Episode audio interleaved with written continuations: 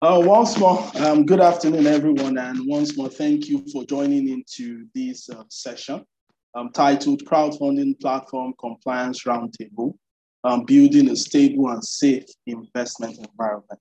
Um, firstly, I would like to thank um, the panelists represented from the Securities Exchange, the Securities and Exchange Commission.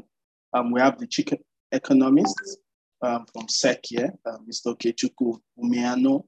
Um, we have Soibim D. Belgam, who is legal and fintech advisor at the office of um, the Director General of the Nigerian and Ex Securities and Exchange Commission, um, and as well as um, Yemisi Opune, who is a regulatory compliance expert. Um, so without much ado, what we'll quickly do is to have, I think our executive sponsor um, from the FCMB side is here, uh, Mrs. Rolaya Igbe, um, just to you know briefly um, open this roundtable conversation, um, and uh, we can just start in line with um, the mandate that we have um, on our agenda today. Um, like I said in the beginning, core of what we'll be doing is a conversational engagement between digital platforms that are open to offer crowdfunding services or those who are already open to, uh, or those who are already offering it. Um, and um, we see how um, their engagement with the regulators can sort of assist them um, easily do this. Um, also, why this is important for us is um, it also shows that as an institution from FCMB, we're trying to play a pivotal role in ensuring that crowdfunding platforms um, are compliant with um, the extant regulation.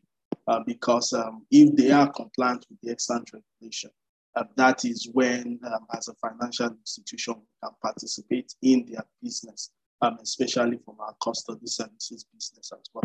Um, so I'll just hand it over to the divisional head transaction banking, Thank you, ma'am. All right, thank you very much, Jide, and good afternoon, everyone. It's a pleasure to be here. And uh, personally, I'm looking forward to this session. Uh, with all that's going on in the market, I think it's clear that you know we need to have a conversation, as uh, Babajide said, and knowing, understanding what's going on, what's the best way to address you know the very many moving parts. And I'd like to say thank you very much to our I say colleagues, you know, at uh, Securities and Exchange, because we're all part of the financial industry. We're all part, you know, playing, making sure we have a successful integration and partnership in the financial services uh, sector. So without much ado, so I don't take up too much time. I'd just like to say welcome to everyone and, uh, and looking forward to the exchange. I'd like for it to be as interactive as possible because I'm sure there'll be many questions that will come up. And the beauty of engaging regulators is that we also have the opportunity, not just to hear from them, but also to sort of shape some of the thought processes uh, for future for future policies that may come up. So once again, thank you everyone. You're welcome on board and uh, look forward to a very fruitful engagement. Thank you.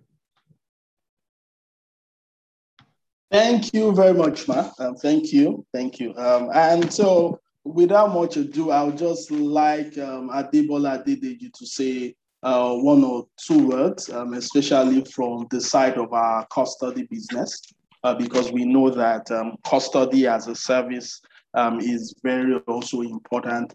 And it's also a critical element in the um, regulation um, that the Securities and Exchange Commission um, has put in place to secure the market. So yes, um, Debola, just in a few words, um, your expectation from this engagement, and we just um, jump into it. Thank you. Thank you very much, Babajide. Um, good afternoon, everyone. And um, well, all welcome to this session because like Rolaya said, I'm looking forward as well to this session. Um, my name is Adebola and I head the custody services um, unit at um, FCMB. And as we're all aware, this rules that was released by the SEC has um, a bit of custody applicable to it. So that's why we are here this afternoon to be able to talk about the rules for us to answer any questions that you may have regarding the regulatory space. Why that's why we have the representatives from the SEC here and also from the custody space. And that's why I am here this afternoon. Um, I'd like to say thank you once again. We can never say thank you enough to the representatives of the SEC that are here um, and to the DG for graciously loaning us um, the three of them today. We really appreciate you. Thank you for coming. And um, I would also like to say thank you to all the stakeholders in the crowdfunding space. We look forward to what um, holds in the industry, you know, as things start to unfold and things start to um, get better. So um, I think we should just get into right into the meat of the matter. And um, I hope we have a very engaging session this afternoon. And um, we look forward to taking the questions once all the presentations are done. Thank you so much. Over to you, Babaji. Thank you, thank you, thank you, thank you, um, thank you, Debola, for this. Um, so yes, um, in line with our mandate today, um, we'll be um, calling on the chief economist, um, the Securities and Exchange Commission, uh, Mr. Kechuku Meano, um, just to also briefly, you know, set the stage um, and to just share generally the idea behind the crowdfunding rule uh, by the SEC um, and why did the SEC come up with the crowdfunding rule, um, upon which we'll now follow the conversation with Soibim, BMAC, then we'll go to our Q&A session. Once more, thank you, sir. Thank you for joining us. Okay, thank you very much, um, Babajide, uh, for inviting us. Uh, it's always a pleasure uh, to um, engage the market uh, because um, the regulator uh, does not just uh, make rules on its own, it makes rules that it wants the market to benefit from.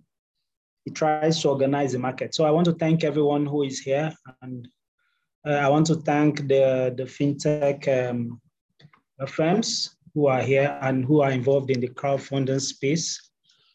I'll just quickly say that um, the SEC uh, came up with these uh, crowdfunding rules for several reasons.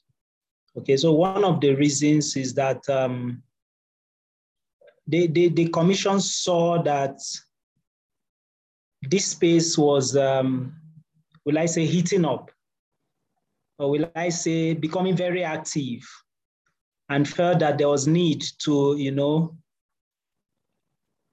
organize it. Let me use that. Let me say organize the space uh, to make it as safe for everyone who wants to uh, either raise money or invest. So that's um, one of the reasons the SEC came up with the rules. Um, also, uh, remember that uh, apart from the SEC's mandate to you know, regulate the market, it also has a market development role to play. And we know how difficult it is for startups and small firms to raise um, capital in our country.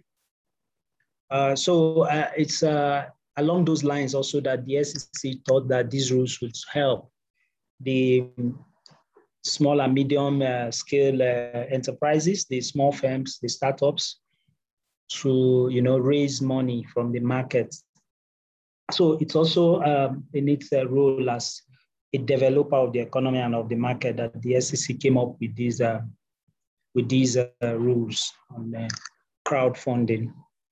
Uh, one other reason why um, the SEC came up with, with the rules is that we have uh, an objective of uh, deepening the market we have an objective of deepening the market. If you look at our market now, our market, the total market makes up uh, less than 30% of the GDP of the country. Uh, if you compare that to South Africa, which is about the highest in the world, has um, a market that uh, is about 370% the GDP of the country. Uh, countries like the US have 200%, Singapore and all that. And we have just um, less than 30%. I mean the entire market, the bond market, the the the the, the equities market, the derivatives, commodities, all the, the entire market. So we think that that's very low. Uh, we have also noted that uh, uh, because uh, we don't have a very deep market, a market that has uh, products and uh, instruments that meet the needs of people, of everyone, I would say, uh, people have tended to lend their money or take their money to places where they end up losing the money. So we've seen a lot of our compatriots uh, putting money in Ponzi schemes and uh, other kinds of schemes that end up uh, taking away their hardened um, resources. So um, this is another reason why the SEC thought that uh, it's the right time to you know, make rules to organize this market so that um, it can be a, yet another thing that people can invest in, uh, knowing that somebody is watching, knowing that uh, their investments are safe, knowing that uh, somebody is holding the uh, issuers and the, the players in that market to account, holding them to their words. So that's also a very um, important reason why um, we have these rules. Um, so now having um, a, a brought out the rules, the, the commission is uh, putting has put everything in place, I would say, to make it easy for firms who are interested in playing in this space to come in. You know, come to the commission, uh, find out what you need to do to get registered so that you can do your business um, without anybody giving you any, uh, any problems. Um, for the investor also, I mean, this is a win-win for everybody. The investor now has more confidence in, uh, you know, uh, investing money through the crowdfunding uh, uh, uh platforms. So that, that's the, that's the target. And uh, I think that um, I, I, would say that we haven't seen the, the kind of, would I say, the kind of, or the number of uh, firms that we expected to see. Uh, so, so that's why it's important that we attend uh, uh events and meetings like this so that we make it clear to everyone that um, the SEC is ready to work with you. The SEC wants you to come in and get, uh, and get uh, registered to do your business in crowdfunding.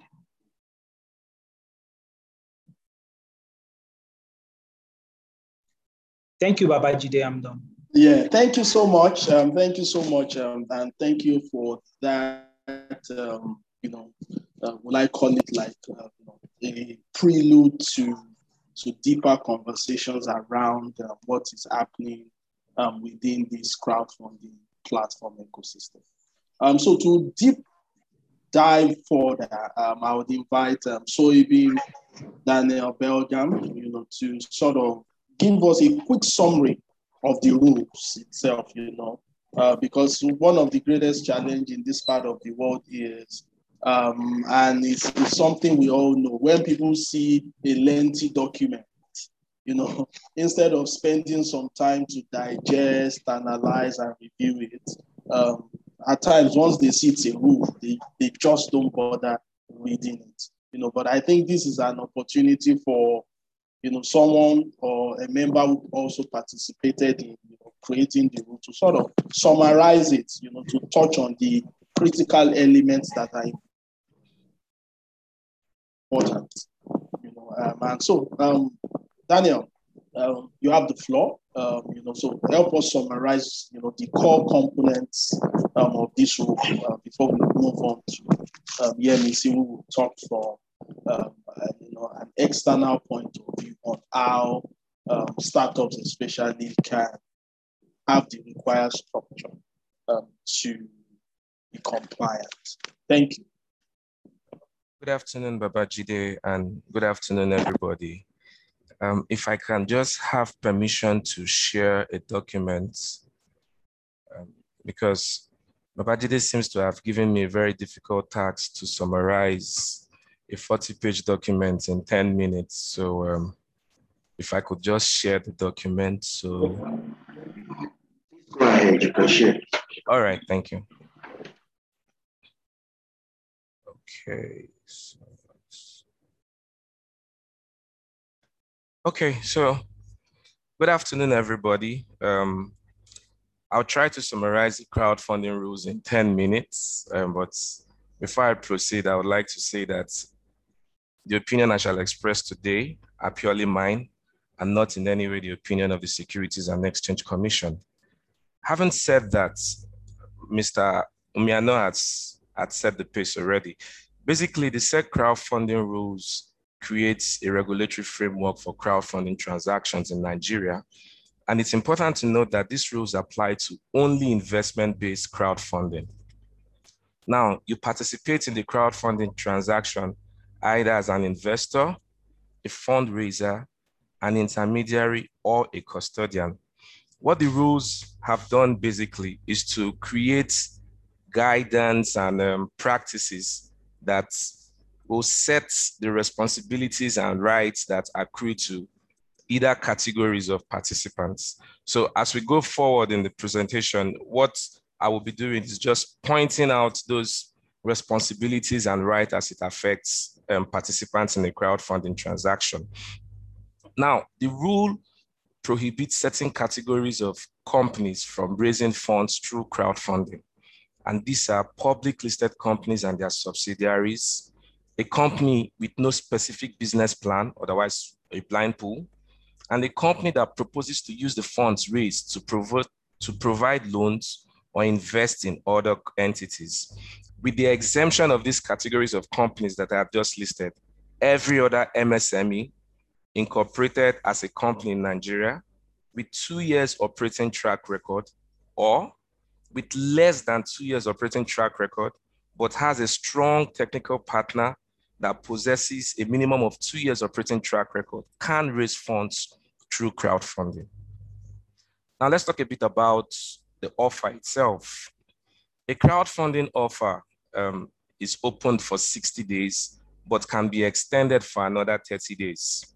However, for an offer to be considered successful, the target amount or the minimum threshold required by a fundraiser to execute his project must be met. Where neither is met, the offer would be withdrawn. And once an offer is withdrawn, the crowdfunding intermediary has a responsibility to refund investors their monies within 48 hours. Now, the rule contemplates situations where a target amount or minimum threshold could be met before the expiration of 90 days. However, that amount gets reduced due to an investor exercising his right to withdraw from the crowdfunding transaction. Now, when that happens, such an offer can be extended for the unspent period of the 90 days to allow the fundraiser um, reachieve the amount that was withdrawn. Every crowdfunding offering must go with, a, with an offering document. And it is a requirement that offering documents must state the risk associated with a crowdfunding transaction. The investor. Investors are classified either as retail investors, sophisticated, qualified institutional or high net worth investors. While sophisticated, um, high net worth or qualified institutional investors have no limits to the amount they can invest in a crowdfunding offering. Retail investors cannot invest more than 10% of their net annual income in a calendar year. Mr. Omiano, when he was speaking, mentioned that one of the reasons why the rules were released was was fraudulence to the SEC's investor protection mandates. Now, as part of ways to protect investors in a crowdfunding transactions, the rule has created a right for investors to withdraw from a funding round by delivering notice to the funding portal up to 48 hours before the close of the offer.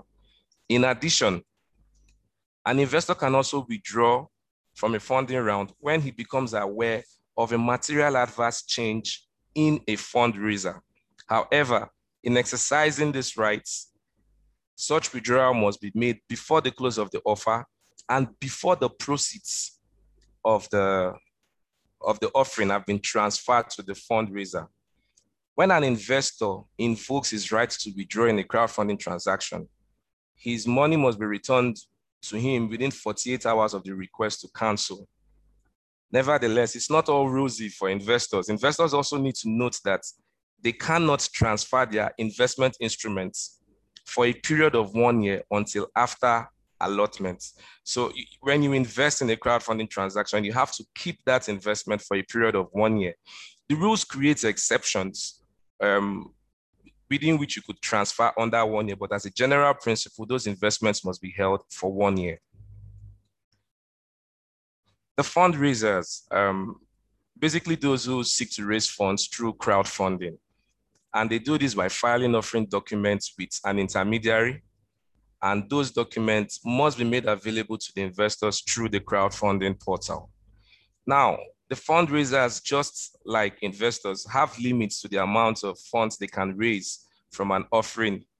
Um, as seen in the slide, a medium enterprise cannot raise in excess of 100 million naira.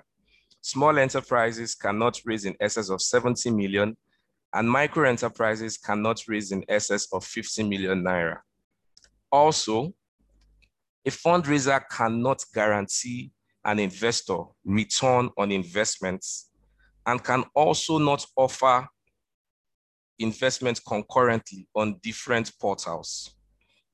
A fundraiser has a duty to provide investors with their rights, contractual rights to withdraw, and must obtain a signed acknowledgement form from an investor. We realize that crowdfunding is a very risky business, and that's why we require that fundraisers obtain a risk acknowledgement form from investors. Um, it's, it's a basic responsibility of every fundraiser. To also prevent issues of conflicts of interest, fundraisers are not permitted to raise funds on a portal whose directors, officers, or significant shareholders own or control 5% or more of the fundraiser's securities. We believe that in such instances, um, the SEC has to be in the know and must grant its approval before a fundraiser can raise funds on a portal of um, such persons that have beneficial ownership or control over them. Now, the intermediary. This, in my opinion, is um, like the most critical um, participant in a crowdfunding transaction. And I say this because the rules create lots of responsibilities and obligations on an intermediary, but save for time, they are not things that I can readily just um, display for everyone to see. But before an entity is registered as a crowdfunding intermediary, that entity needs to satisfy the commission that it can operate an orderly and fair market, and it can operate that market in a transparent manner, that it is willing and able to sanction violators and can also create rules to govern all its operations. In addition, because the stakes are high for an intermediary, they also need to satisfy the, S, the, the SEC that neither of its principal officers have been convicted of any offense relating to fraud or breach of the Investments and Securities Act, as well as other capital markets related laws, or they have not also been disqualified by any professional body. Intermediaries also need to prove that they can manage the risk associated with their operations. Now, because the intermediary has the responsibility to register and operate a crowdfunding portal, the rule also gives the intermediary the responsibility of conducting due diligence on every fundraiser that comes to raise funds on his portal. An intermediary also has the responsibility to create a channel of communication between the fundraiser and the investors on the portal. Basically, the, the intermediary has a duty to ensure that every party to a crowdfunding transaction fulfills its obligations as required by the SEC rules on crowdfunding. Now, for you to be registered as an intermediary, you must be incorporated in Nigeria and must have a minimum capital of 100 million naira. However, just like every other capital market operator, the registration of an intermediary can be revoked if it fails to comply with the provisions of the rules, and an intermediary cannot cease operations without the approval of the commission. In addition, an intermediary whose intends to cease operation must provide a plan to the commission on how it intends to address ongoing processes and offerings that are running on its portal. um, now to the custodian. I think this will interest Jide and all the other members of the FCMB team. So um, a custodian is appointed by a crowdfunding intermediary and must be registered by the SEC. The basic function of a custodian in a crowdfunding transaction is to establish and maintain a trust account into which proceeds from each um, funding round is paid into. Now, the custodian has an obligation to release funds within 24 hours of the end of the offer if the amount or minimum threshold is raised. You would remember I earlier said where the where neither um, where neither the target amount or minimum threshold is raised, such offer is withdrawn. However, where it is raised, the custodian has to remit those funds to the fundraiser within 24 hours. Another um, important regime under the crowdfunding rules is that that relates to digital commodities investment platforms. Now, digital commodities investment platforms, DCIPs, as I would call them, are basically crowdfunding portals, but they are different in that they facilitate crowdfunding for investment on agricultural or other commodities. Now, these DCIPs cannot be used for any other funding or marketing purpose. And the intermediary of a DCIP cannot host a different portal to source funds for non-agricultural or commodities projects. Because we believe that um, the projects that DCIPs would embark on are massive and hugely capital extensive. Their fundraising limits um, is at variance with those of a regular MSME. So the funds that can be raised from a DCIP within a period of 12 months cannot exceed a billion naira.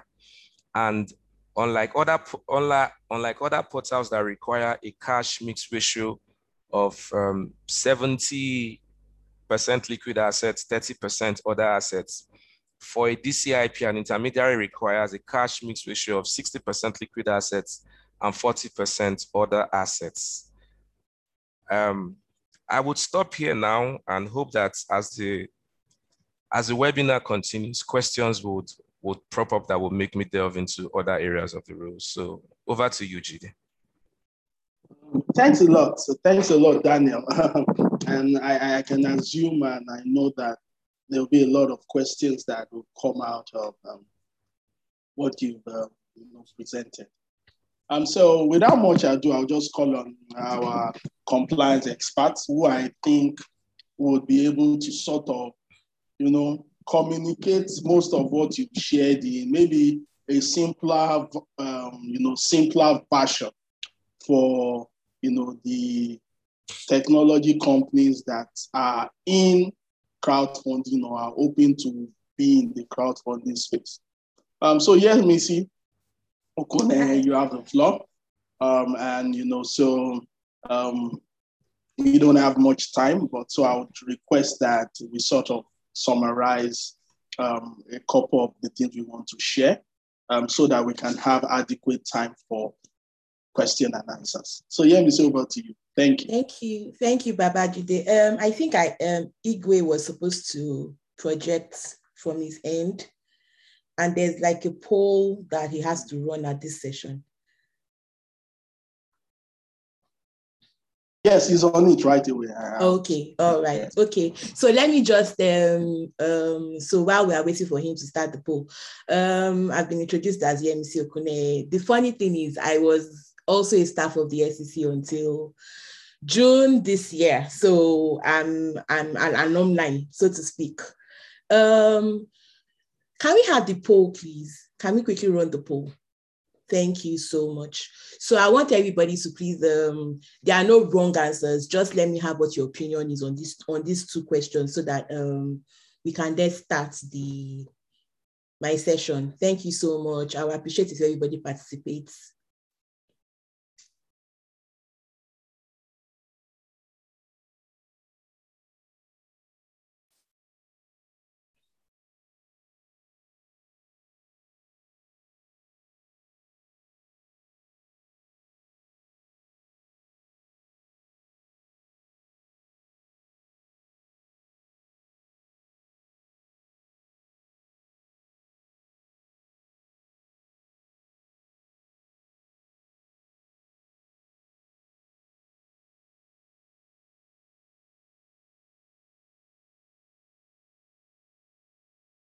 Okay, so looks like, um, all right, interesting answers.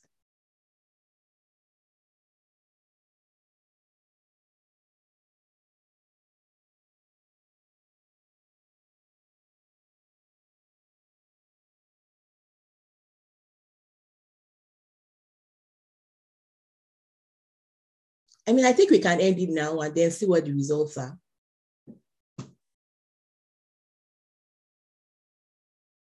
Okay. So the first question was, do you think that the crowdfunding industry in Nigeria should be regulated? Um, 34 people responded and 10, 9% said uh, regulation is unnecessary, that the crowdfunding space is at the nascent stage. So they think, I mean, let's be light on regulation. Um, 24% said regulation should be minimal, crowdfunding intermediaries can self-regulate. And then 68% surprisingly said there should be adequate regulation to protect investors. Um, the second question was, what is your perception of risk of fraud in crowdfunding investing relative to investing in conventional securities? And um, so 6% said um, crowdfunding, like crowdfunding, the risk in crowdfunding, risk of fraud in crowdfunding is lower than um, conventional securities.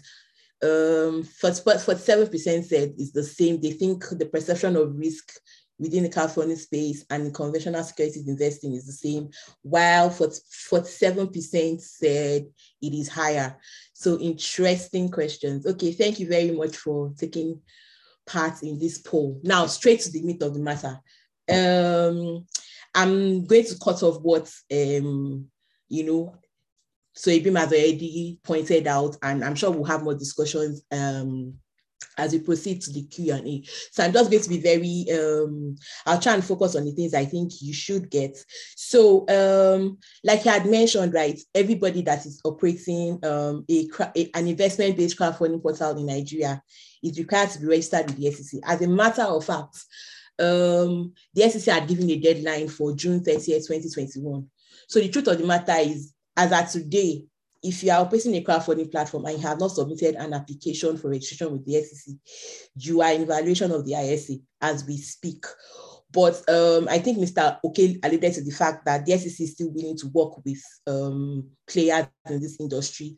So I think the SEC's um, stance is to, to engage rather than to just use the heavy hammer. But the truth of the matter is you have to know that you are currently in violation. You have not, if you have not approached the SEC for registration. Can we go to the next slide, please? Okay, so now um, what are the steps to getting your registration? I think this is what everybody is interested in. I have categorized the steps into like three main buckets. The first thing you have to do is prepare. And this I think is the most important part of your, of your getting um, license to operate a crowdfunding portal in Nigeria. The first thing is um, you have to structure your business model in line with the regulation. Now I know that the the the business itself had had um, started before the SEC actually came out with the regulation, so it makes it a little bit challenging. But you will realize that the regulation has already kind of um, provided a structure what you can do, what you cannot do. Now I know that some crowdfunding crowdfunding um, portals cater to both investment based um, um, rounds and also charity, for instance. But the regulation does not the scope does not extend to to um, charity. So, for instance, if we're doing that, it's that part of your business is not subject to the scope of the regulator. However, for anybody that is using your platform to raise money for business purposes and is promising a kind of return to investors, that part of your business is already subject to the commission supervision. So whatever you need to do, there are platforms that are currently combining both agri and other types of um, fundraising activities together. You would need to choose, I mean, determine what you want to focus on. Because as Soibim has pointed out, you cannot do any other thing other than agri if you choose to do agri. So those are the questions, those are the considerations that you have to take as a business before you even come forward to the commission to say, okay, I want to register as a crowdfunding platform. You decide in what space do you want to play. Now you also have to develop the required policies. This is this this sounds like something that oh it's giving, but actually the the crowdfunding regulation actually um, implies a lot of things. It implies, for instance, that you have to actually walk into your policies those requirements that the SEC has already set out that you need to comply with. You have to organize your operations and establish processes and controls. You also have to know that because you have started, for instance, for those who have started business before the regulation came on board, you already have in custody some funds from investors before you come forward, you have to put your house in order. So maybe co- consider doing an audit, understand that you have to account for the monies you have collected from investors, and then begin to think of how you would establish the custodial model as the rules have already dictated. Then after you do all that and your house is in order, then you now go ahead and then gather your registration documents, you submit and you pay the applicable fees. Now at the SEC, after you submit your application, they go through everything and then they have the process, internal processes for checking, for doing background checks and everything. And then they now have a um, screening process, which would involve a written exam and an interview. Now, this would involve also involve the sponsored individuals that you have elected to represent your your institution. They would all come before the SEC. They would write the exam. They have to pass their minimum scores to pass. They have to attend an interview. And then it is after all of this that you actually get your license to continue to operate. Can we go to the next slide, please? Now, the key requirements for registration at the SEC. I mean, Soibim had mentioned some of these things, so I will just gloss over or gloss over them, but I want to call out a few things. The minimum capital of 100 million, right, that he has said is an ongoing requirement. So at the point of registration and for the entire period you will continue to carry out that function in the market, you have to always comply with the minimum capital requirements. That's one. Two, you also have to consider that in, in complying with that, the asset mix ratio asset mix ratio requirements also has to be complied with. So now um, he mentioned that for regular platforms, um, regular platforms as platforms that are not carrying out agri agri related activities require 70% can have 70% in other assets and 30% liquid.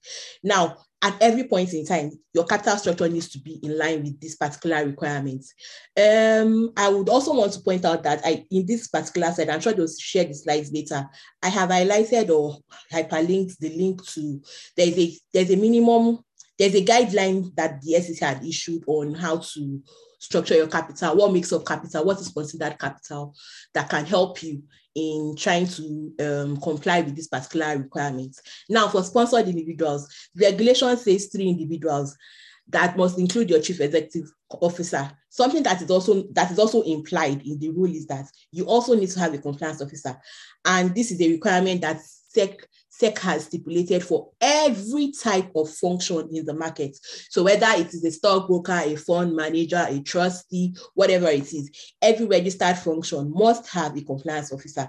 I've also put a resource, a, a resource link there to help you to understand who can be your compliance officer, what does it take, what would compliance officer required to do, what are the qualifications compliance officer should have. Then there's a fidelity bond that you have to have at every point annually, and that should cover at the minimum 20% of your paid up capital.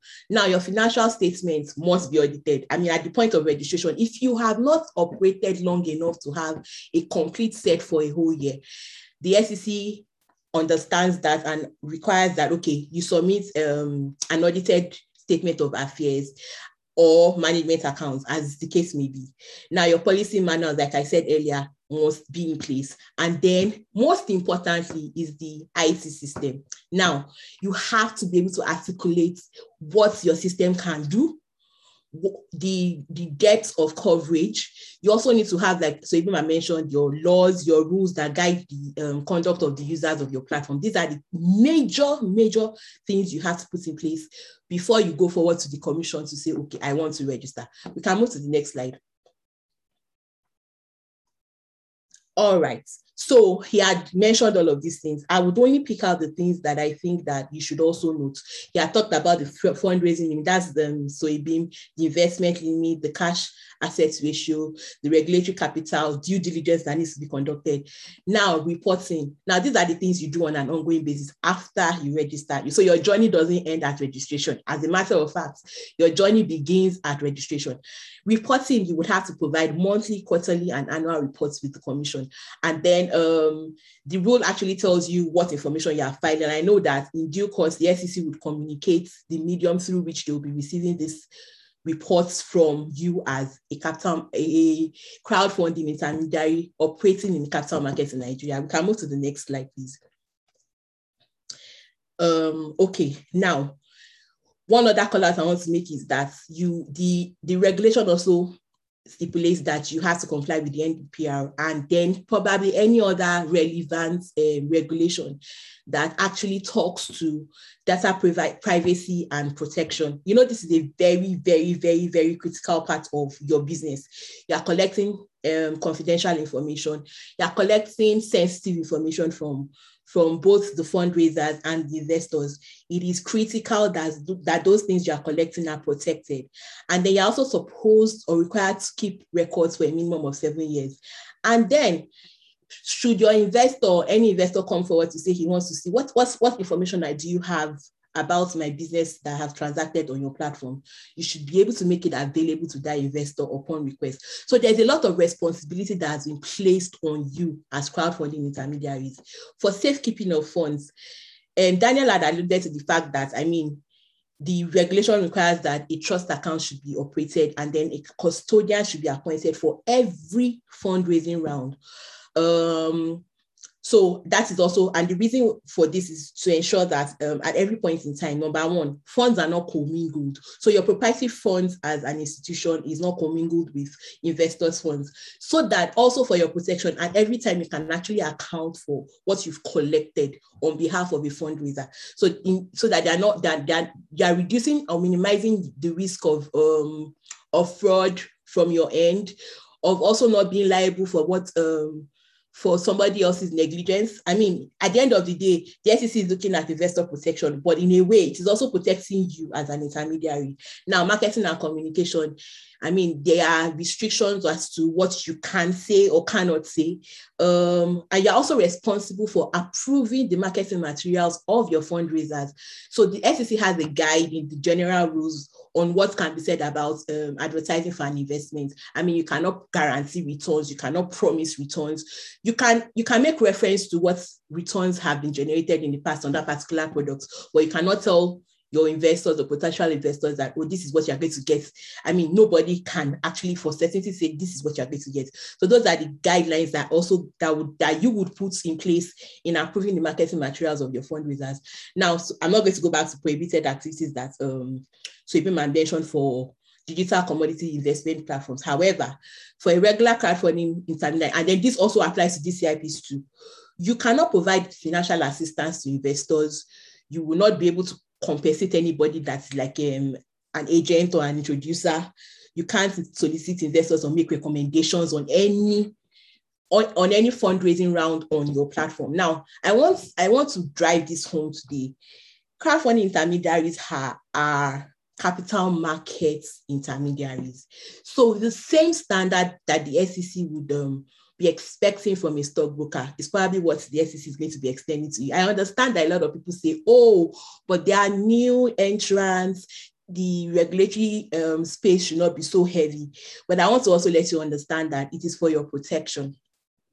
It is also for to manage the risk in the market. At the end of the day, you want to operate in a market that is um, functional and efficient. You don't want a market where even the investors you are trying to attract do not have confidence in. So it is necessary to put these things in place to ensure that there's a smooth sailing of activities in the market and every participant is protected.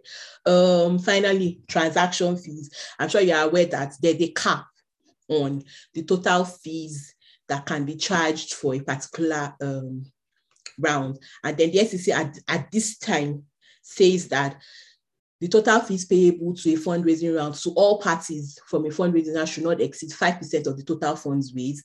And then there, there's a 5% annual turnover, eh, a 5% rate on your annual turnover that you pay to the SEC as an annual due. We can move on. Um, the next slide, please. Okay, now there are when you talk about compliance, I mean, there are common things, whether you are operating in the capital market, in the money market, even if it's in any other regulated space, the and especially as long as it is within the financial industry, the common things are money laundering, disclosure and reporting, your processes, internal control and risk management, code of conduct and ethics, and then training and capacity building. Every time the SEC is looking at you, they're going to be looking at you along these things. There are other things they look at, but you can actually categorize everything they do along these things. So it is important that in designing your structure as a company, as a firm, so you're not now just a tech firm, you're a tech firm that is carrying out a capital market regulated activity in the capital market in Nigeria. So you always have to look at these things in your processes to ensure that at every point in time, you are not in default. We can move to the next slide, please. Now, what are the challenges that you may face in trying to comply with this regulation? Now, I understand that um, you guys are tech guys. You are just trying to create a solution. You are just trying to code. You are just trying to roll out that app. In some cases, you are trying to attract the next um, funding from an investor. That's all fine. But in doing that, you now face this challenge with somebody has said, Oh, we're going to be regulating this business that you do. And you are kind of a newbie. What's what are these things that you face? Number one is that I understand that there's some sort of um, regulatory burden that falls on you and that you have to cope with. And this, this would happen from now to whenever you say you are no longer operating in this space. There are several regulations that you have to comply with. I mean, in August, I mean, I I I, I read of how um, the the NITDA was trying to introduce a, I think it's a bill now. I, I think it's been submitted to the um, National Assembly on how they also want you guys to come and register with them. I saw how people had said, "Oh, this is this is um, too much. The regulation is becoming too much." There's also the fact that there's no coordination among the regulators. Now, you also probably, depending on what you do as a business, you probably also fall under the regulatory purview of the CBN. Now you have to look at how you're complying with the SEC's rules, look at how you're complying with NITDA. look at how you're complying with CBN. And I mean, every day CBN can wake up tomorrow again and just bring one, one, one regulation or guideline that messes up everything. I mean, we've seen how things have evolved in the past few months, especially when it comes to the fintech space. So those are those are real issues that you have to deal with. There's also the aspect of cost. I mean, you have to think of employing a compliance officer, you have to think of putting in place probably a compliance um, software to help you manage regulatory compliance. there's also some administrative costs that comes with it. I mean, every time you are all you, you would need to submit, like I said, monthly reports, quarterly reports, annual reports, you employ an auditor. You know, those are the things you have to do, but they come at a cost. And you're a new business that is still trying to find its feet there's also the capacity thing. So um, the truth of the matter is for an incumbent, I mean, for instance, SCA, I know FCMB has a multiple functions that um, they have with the SEC. They play in different aspects of the capital markets. I mean, FCMB would have some level of experience that they've gathered over the years, some level of in-house capacity that they've gathered over the years. I'm sure they have a top-notch compliance team that ensures that with every type of regulation that comes out, they are in compliance. Now, you guys are just, I mean, for most of you, you are new. And so it, it takes it, it takes a while to get to that point where you have that um, capacity. So those, and then you also have to now um, compete with the incubators to probably get the talents you need to help you manage this regulatory risk. There's also the aspect of conflicting interest. I mean, you're trying, you are answering to your, a lot of stakeholders that the people that have invested in your business, that your employers, they're, sorry, your employees, you're trying to manage all of that, your clients, and then you're now trying to balance that with, oh, how do we get to the bottom line? How do we achieve our strategy and perform on our strategy? At the same time, not get into um, a situation where we are in violation of any regulation. I mean, these are real issues that you have to face as um, tech companies that are entering into the capital market space. And then finally, one thing that's, I mean, this is not just this is not just peculiar to you, it's peculiar to every business that is operating in Nigeria, the uncertain political and economic um, environment. And then also the fact that innovation is evolving and dynamic. In fact, it's probably changing faster than you would your regulators are um, uh, adjusting the regulatory framework to. So, you know, so many things are happening you have to stay competitive. And you're not just staying competitive with your peers in Nigeria, it's a global market. So those are the those are the issues you are trying to balance as a new um, as a tech firm that is trying to operate in the capital market space, the regulated space, and um, and those are the things you have to deal with in trying to comply with the regulation. Next slide, please.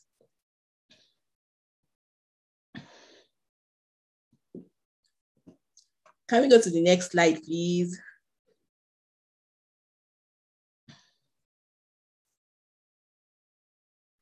Babajide? Babajide? Something is up. Let me see, I can hear you. Uh, yes. Yeah, yeah, Yes, Yeah. can we go to the next slide? We are almost done. Oh, Okay. Okay, now I pointed to the dilemma. The regulators are trying to, I mean, Mr. Oke had captured everything perfectly. What are what is the regulator trying to do? The regulator is trying to protect investors, they're trying to manage the systemic risk. So they're looking beyond crowdfunding. The market is so much bigger than crowdfunding. They're trying to manage all the risks that everybody's activity brings to the table. They're trying to maintain market order, discipline, transparency, and integrity. They're also trying to ensure that only duly licensed firms and individuals are permitted to operate. So they are doing a lot of things, right? You don't see that, you only see it from your own point of view. But what you want to do is you want to just focus on meeting the bottom line and making your shareholders happy. You want to actually have those multiples that you need to scale up. We understand all of that. You want speedy approvals, you want minimum regulation, and you want more independence to do what you want to do, and you want to increase your market share. So, how do we balance these things? We can move on to the next slide. Now, these are my recommended strategies for dealing with these issues I have pointed out. Number one, you need to establish a compliance policy, and this has to be something that is from the highest level of authority within your firm, from your board to your management. You have to always ensure that you are a compliant firm. You set the tone at the top. Once you do that, it's easier for operations to follow and for every other person to follow. Design compliance into your business. That's one. Then you also have to establish your zero tolerance for infractions. I know firms that that um, whenever there's a, a letter from the regulator and it has to do with a, a breach of a certain requirement or regulation, they actually identify who within the firm was responsible for that particular breach and the person is penalized accordingly. Now that's that that may not be your style, right? But I'm saying that you need to consciously let them know within your organization that you will not tolerate infractions because it tells on your but at the end of the day imagine getting a heavy penalty. I mean it was just last week that um i think it was whatsapp that was penalized in, the, in europe because they were not disclosing to users how they were sharing the information with their with facebook which was the parent company. And the fine was about over 200 million pound um, euros. So I imagine every time there's an infraction, it could also cost you money. So you need to establish that zero tolerance. Now, one thing that people don't get enough or don't probably come, come to realization of is that you need to con- con- continuously engage your regulators. It's a good thing that FCMB has come today and has brought regulators to you, right? What you should do as a firm that intends to continue to be compliant is to come to be compliant is engage them. Now, when you have products you want to introduce and um, you're not sure, or you want to make a move and you're not sure if you're in violation of any any existing rule or rights. To, I mean, I know that while I was at the SEC, um, firms would write to the SEC and ask for clarification. If there's a particular regulation you're not sure about or how it is interpreted, write engage, ask to meet with those officers that are actually in charge of your files. The SEC tries to maintain an open door, and thankfully, um, everybody does virtual meetings these days. So you do not necessarily need to travel to Abuja to get things done. You can request a meeting. Like another thing that you should do or consider doing is influence policy. This is underestimated in Nigeria. But if you are not the one talking to the policymakers so that they can have a policy framework that suits that is suitable and conducive to your business, other people will be talking if you get what I mean. So you always have to ensure that as much as you can. I mean, if there's something new in the that in the space that is happening in in more advanced economies and you think it will be beneficial to Nigeria, maybe the regulator has not come across that particular concept or, or is yet to catch up with it. Be the one to introduce it to them, engage them.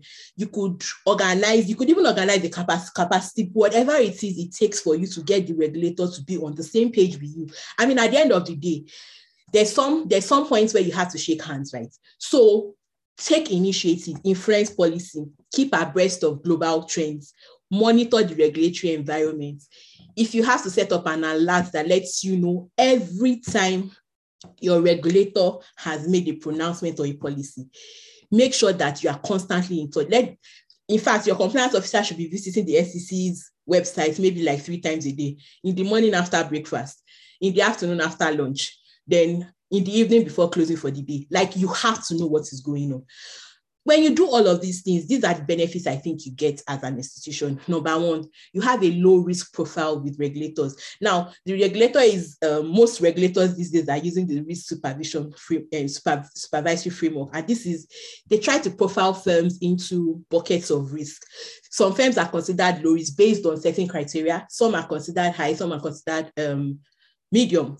The truth of the matter is, if you tick the right boxes, if the regulator perceives you as a low risk firm, you will get fewer, fewer, should I say, visits from them, fewer letters, because they will want to concentrate their resources on those they require, they, they consider to be higher risk.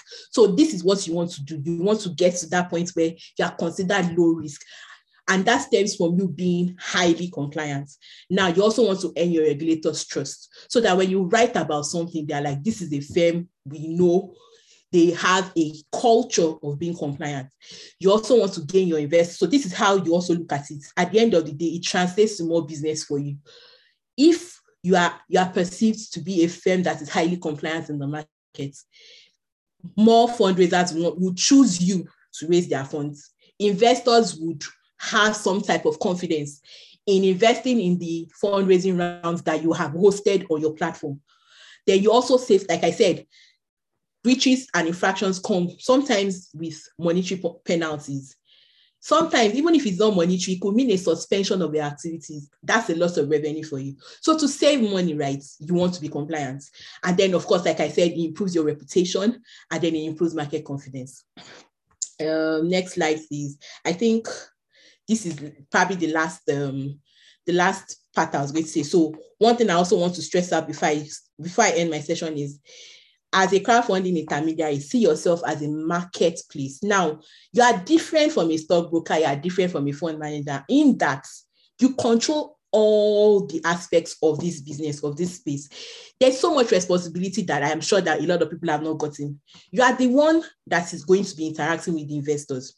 You are the one that is interacting with the custodians. You are the one that is interacting with the fundraisers. Guess what? In all these participants that um, Daniel has highlighted, the only party the SEC is dealing with is the crowdfunding intermediary. So the earlier you understand that responsibility falls on you and the, you, you can't pass the buck, it ends with you. And you begin to design compliance into your very operations. That's when you can actually be successful in this space.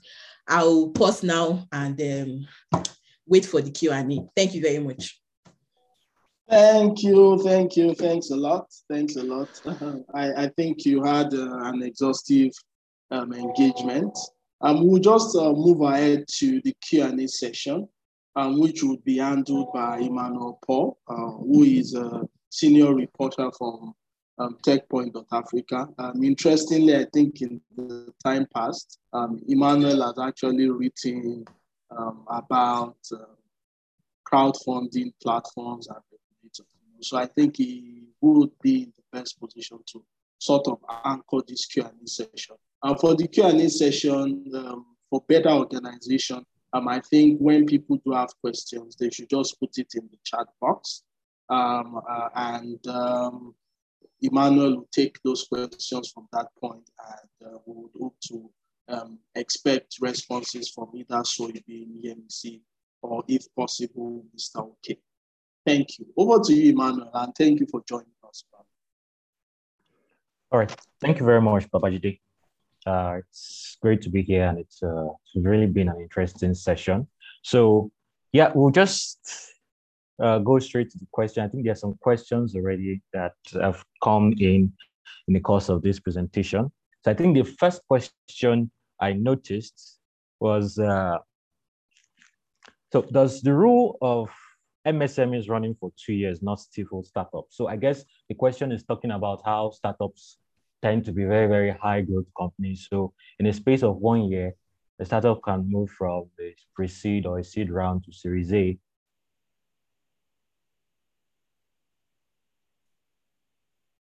in very, very, very, very fast and record times, not stifle startups. I guess this question should be for Soibim. I hope I got that pronunciation correctly. No, no, you just murdered my name, and I should oh send God. you to I should send you to jail for that.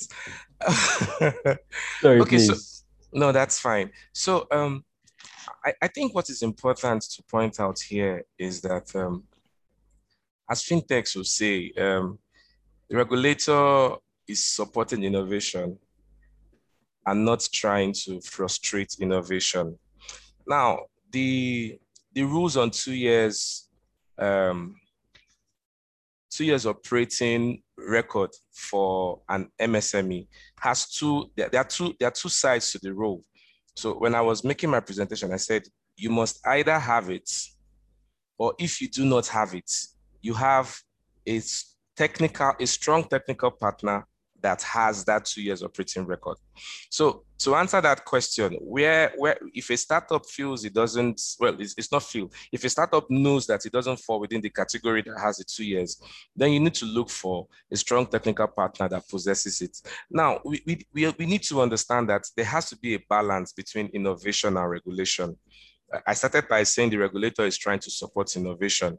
Um, we need to understand the risk behind every crowdfunding transaction and, and realize that the regulator needs to create protection for investors. I do not doubt the capacity of some startups to wake up to to get to start up today and in in a year they are really very big but i mean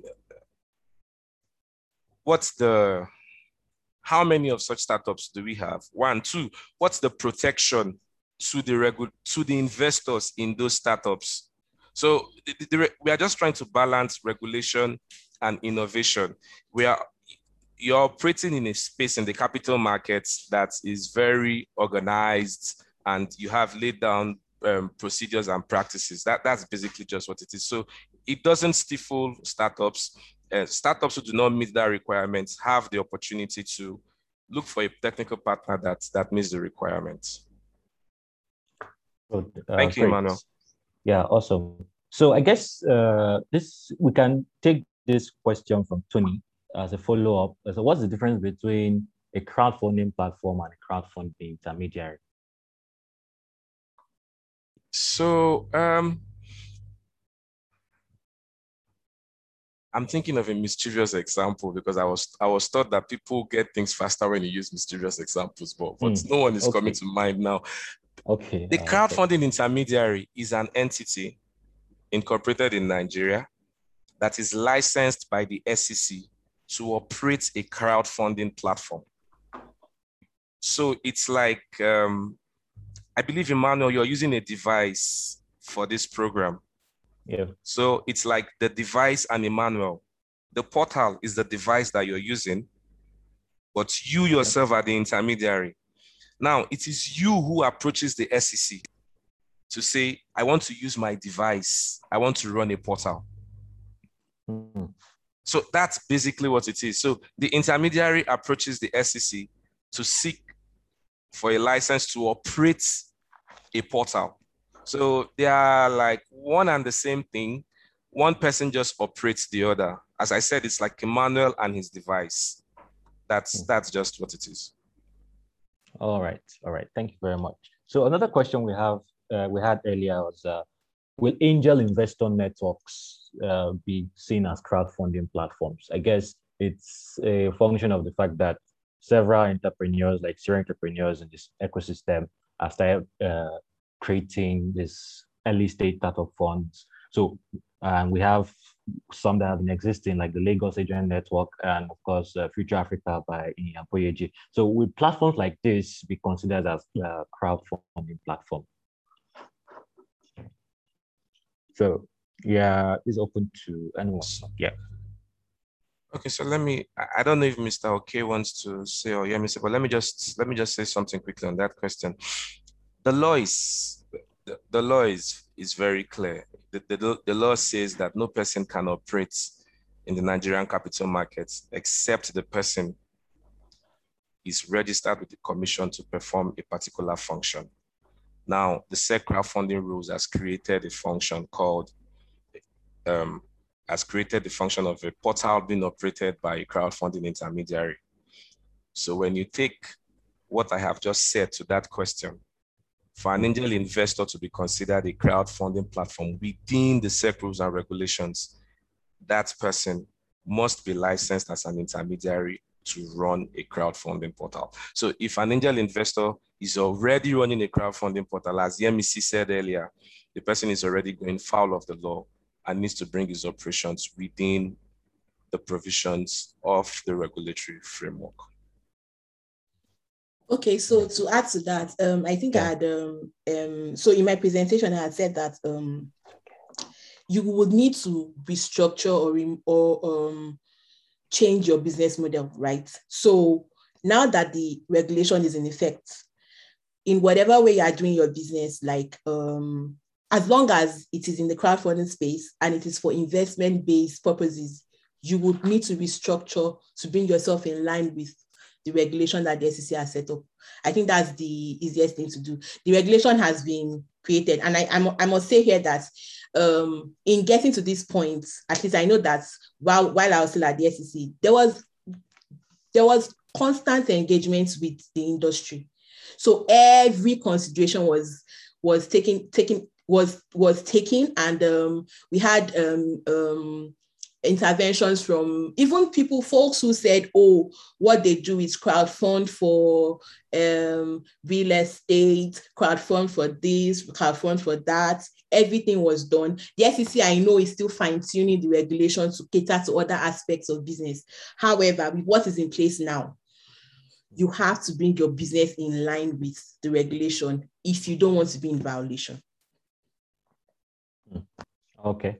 So does Mr. Oke have anything to add to this? I think that they've covered it very well. I, I have nothing else to, to add. They've okay. covered it. Thank you. So in essence, it seems uh, uh, angel uh, networks might have to restructure their business to be compliant with new regulations. So uh, see is I think you could just help us take this. Is there any support provided by the SEC for non-investment based crowdfunding? At this time, no. The, the rule is clear. It does not. So if, if it's um, crowdfunding for, oh, somebody needs hospital bills or wants to pay his school fees or needs to get a home or whatever it is, it's not covered by the SEC. Though that particular activity is not regulated by the SEC. The SEC is focused on a fundraiser that is coming to raise money for business operations, for expansion, whatever the case may be, and mm. will be issuing some type of security. So that is very important. So maybe what you are doing is offering shares to people in your business, or what you are doing is providing a type of debt instrument where you say, okay, you lend me this particular amount of money in six months' time, in a year's time, I will give you certain, um, I'll give you 12% interest or whatever it is. Those are the types of um, um, transactions that the SEC, so investment based, somebody is getting a return for what he has invested in your business. That's what this particular regulation covers. All right. So, uh, so uh, Dr. Roland Binoba is uh, directing this question at you. He's saying uh, yeah. that appears you mixed up the asset to cash ratio for capitalization. Please, can you clarify if this is a new rule or it was just a mix up? Okay, so I had seen it um, and I was wondering where the mix up comes from. So, um, the assets um, mix ratio for DCIPs, as I said, is 60% liquid and 40% other assets. For the other portals, it's 70% other assets and 30% um, liquid. Um, basically, the classification is based on the distinction between both portals and core and non-core capital market operators as defined by the SEC. So I, I mean, I would be, I would want to know where exactly the the mix-up is, but if I had, if I had, if there was a mix-up, I, I believe I've clarified it. So for DCIPs, it's 60 liquid, 40 other assets. For regular portals, it's 70 other assets, 30% liquid. So I, I hope I've. Okay. Yeah. So uh, another question here is talking about the Investment and Securities Act. It's saying uh, it gives the SEC regulatory oversight over investment and securities business in Nigeria. Mm. Uh, person is claiming investment business does not extend to commodities. Mm. Why does the rule seek to regulate crowdfunding, which is not equity crowdfunding, by regulating digital commodities platform? So, okay, so um, the rules, the crowdfunding rules, um, prescribes or states the kind of instruments that can be issued to an investor for an offering round. And one of such instruments is an investment contract.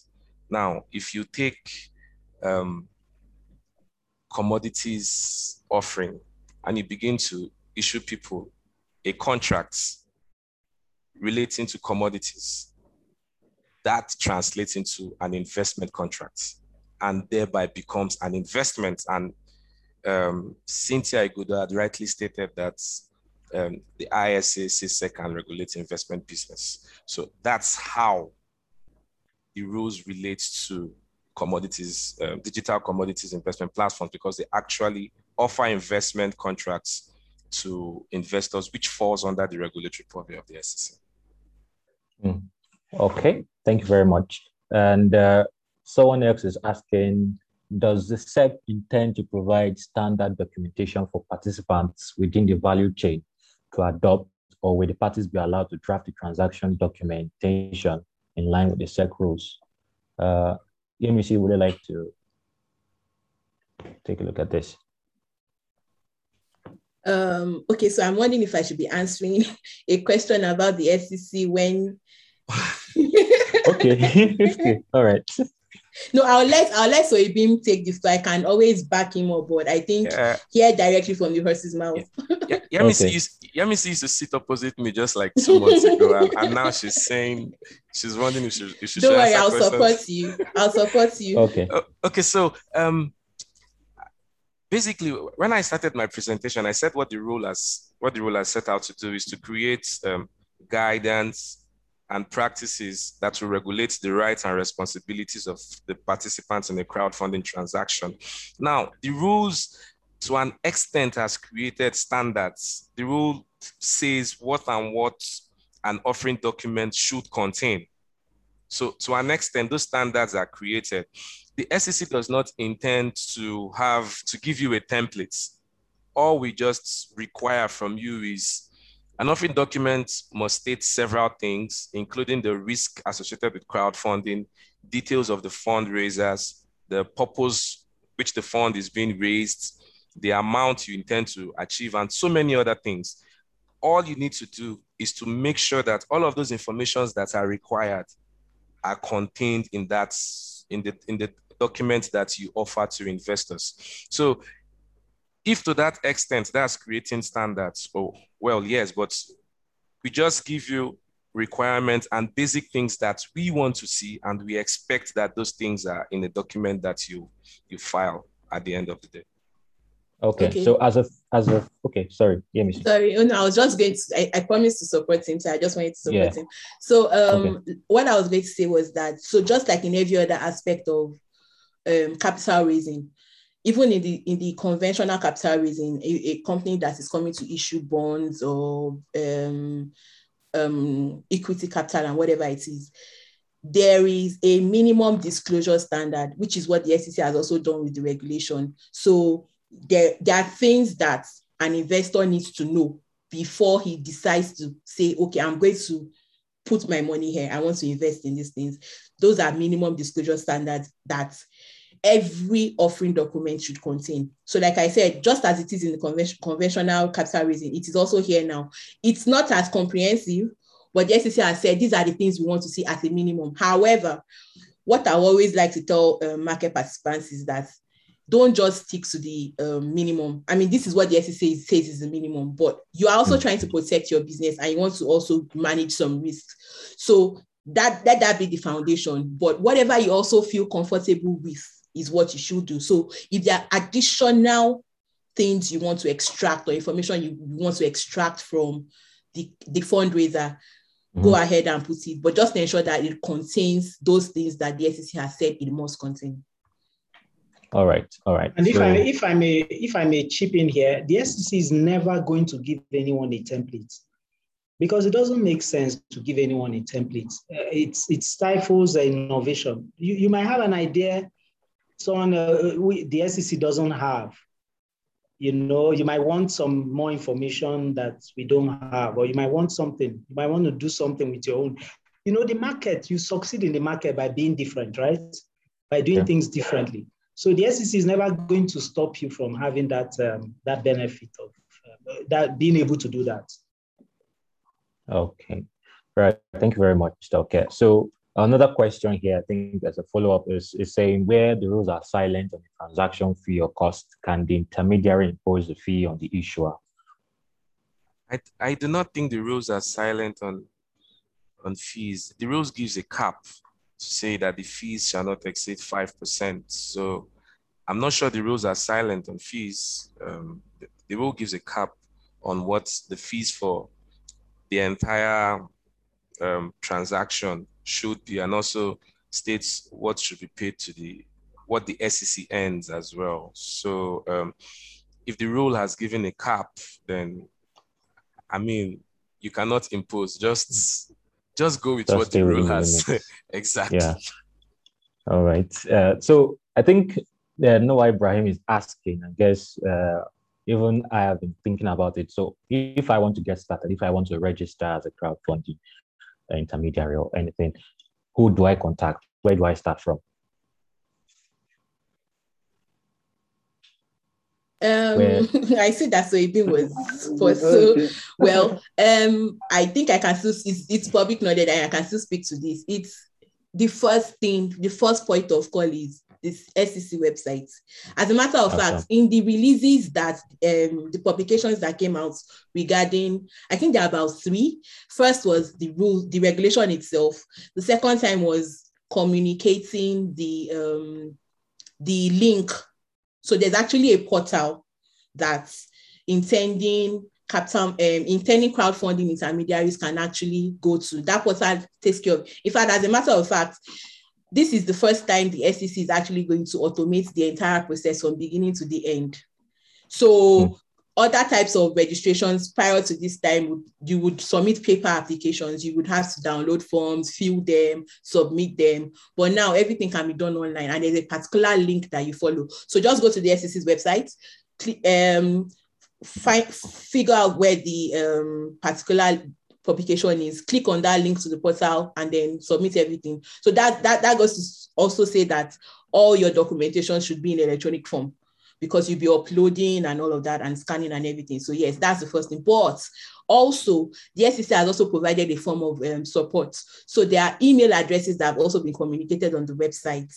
If you have any issues in the process of trying to register, you know, this is most people that are coming into this space are actually new to the capital market and capital market itself. So if there are any questions you have, if there are any clarifications you need to make, you can send those emails. I mean, one thing I know is that you will get a response from the SEC One call out I want to make, however, is that do not restrict yourselves to just the crowdfunding regulation.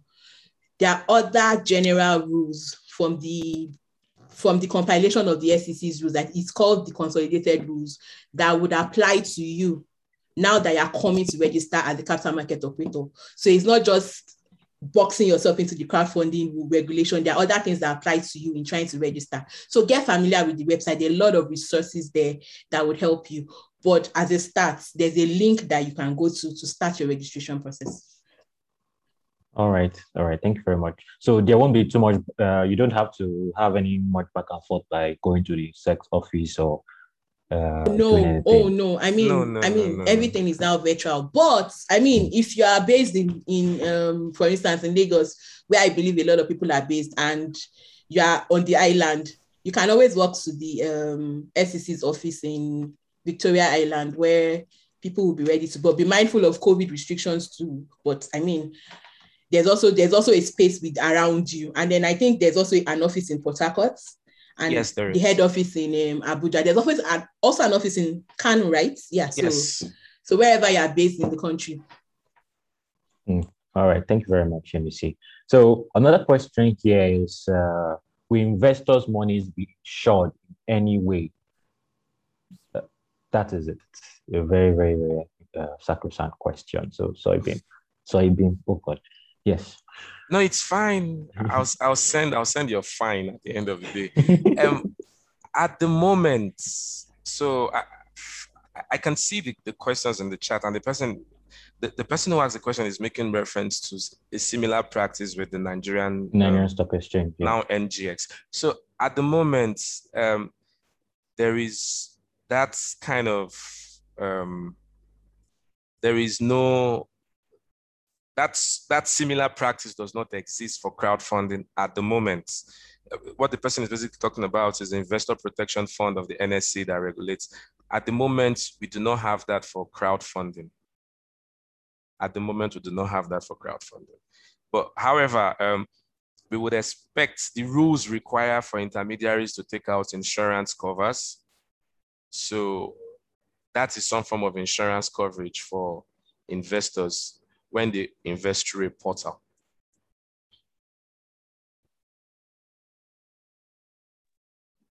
Hello, Emmanuel. Uh, let me come in a bit here. Remember that also when um, what, what Soibim just mentioned about the, the intermediaries having insurance is just for when you're raising the money, while you're raising the money. Eventually, when the money goes to the firm, the issuer, it becomes um, it becomes uh, subject to the risks, and that's why we the, the rules say that those risks have to be, you know, specified in the offer in the documents. So remember, it's investment. Uh, why I'm saying this is that many people come to the SEC, they've lost money from an investment, not because someone has stolen it, but because uh, the market went against them, and they will come to the SEC and ask uh, how they can get the money. It's an investment. So always remember, so what we are covering here is the, the act of raising the funds, you know, while uh, that process of raising the funds, when the money goes to the, to the, to the firm that has, uh, uh, uh that has uh, done the issue, it becomes subject to the business risks, which you had already seen in the offer documents before you decided to invest. So that's important to note.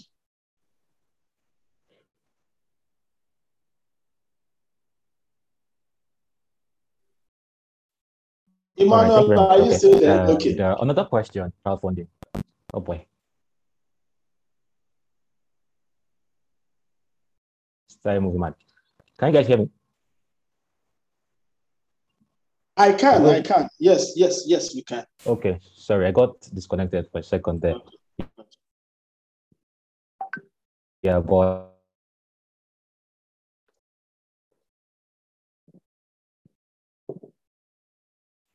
Hello, Emmanuel. Are you so, still there? Yeah. Okay. For okay.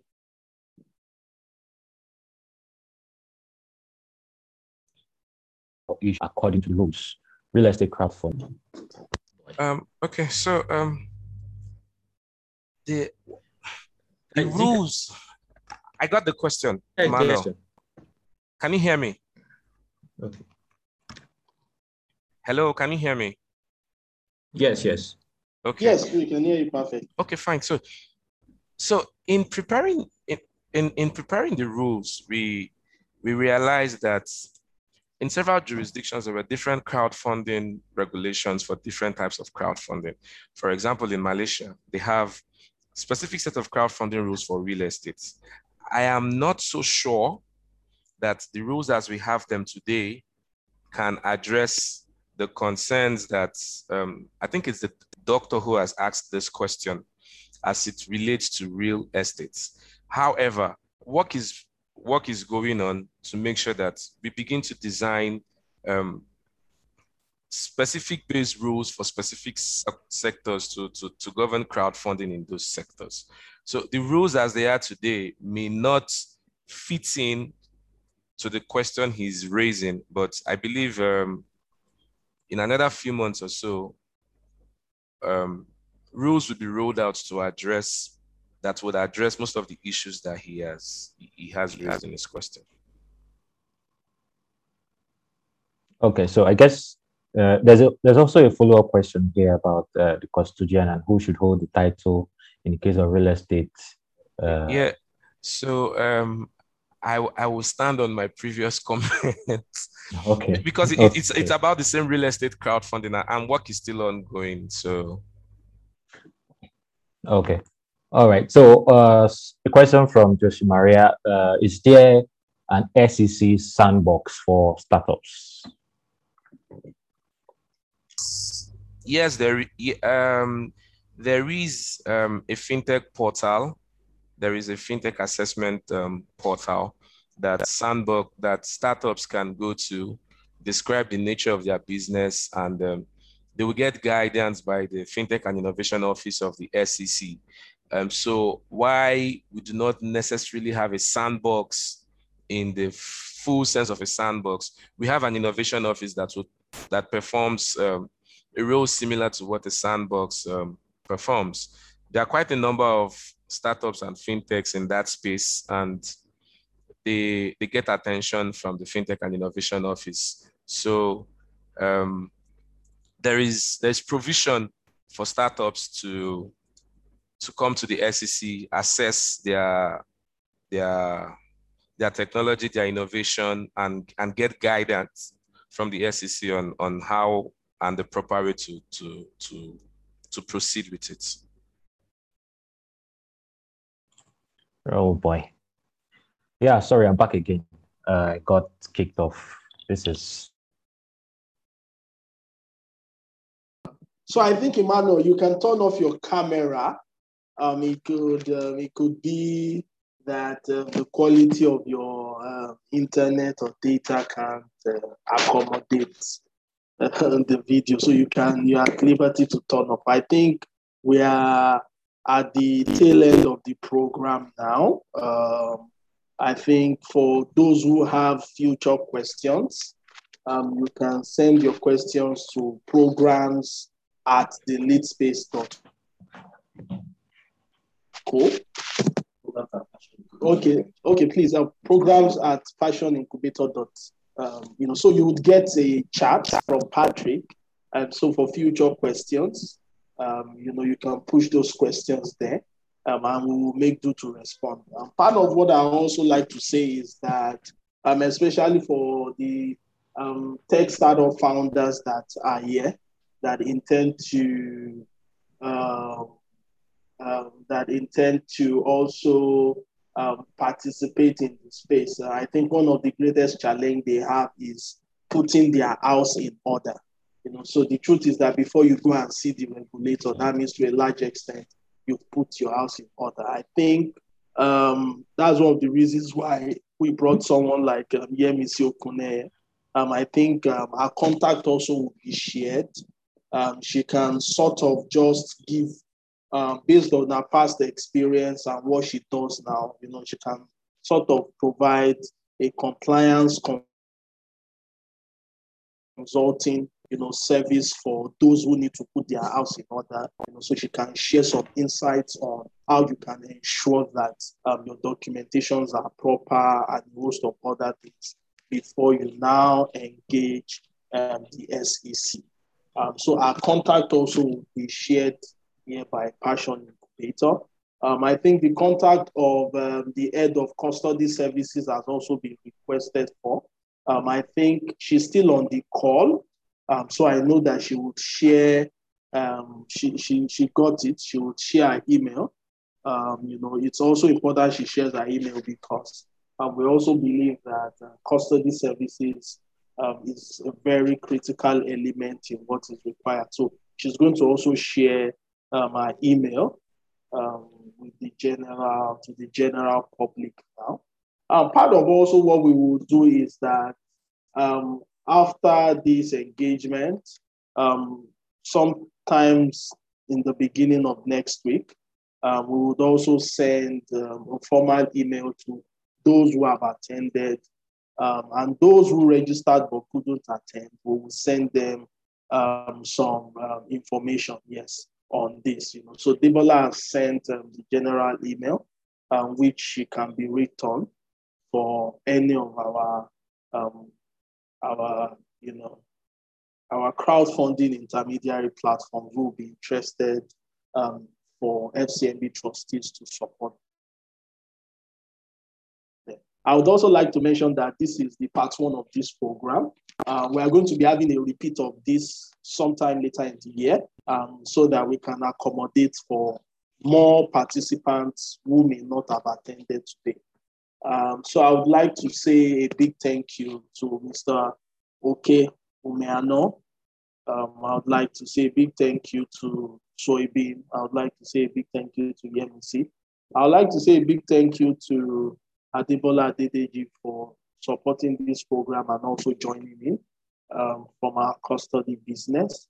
Um, and I would like to say a big thank you to everybody who participated, asked questions, um, who engaged us. I would like to say a big thank you to Emmanuel from Tech Point. Um, so uh, big ups to Tech Point for also helping us communicate um, this program to the larger audience. And most importantly, I would like to say a big thank you to Passion Incubator uh, for assisting us coordinate this program. Um, so be expecting another communication on um, the part two of this program. Uh, it could be sometime in November or December. But everyone who has attended um, will get a full information of this. Uh, for those who want to listen to this again, we'll be hosting um, the recording of this session online soon. Um, and um, you can catch up and also still share uh, with um, everyone. So thank you, everybody. Um, thank you for supporting us for this program. and thank you for also ensuring that our mandate at Up1 by FCMB is aligned you know, to, to this. Uh, because uh, one of the things we try to do at Up1 is to provide um, the requisite access to tech founders, um, you know, this kind of access with regulators, investors, um, and the likes. So once again, thank you everyone. Um, do enjoy the rest of your day um, and uh, all the best. Thank you and keep safe. Thank you.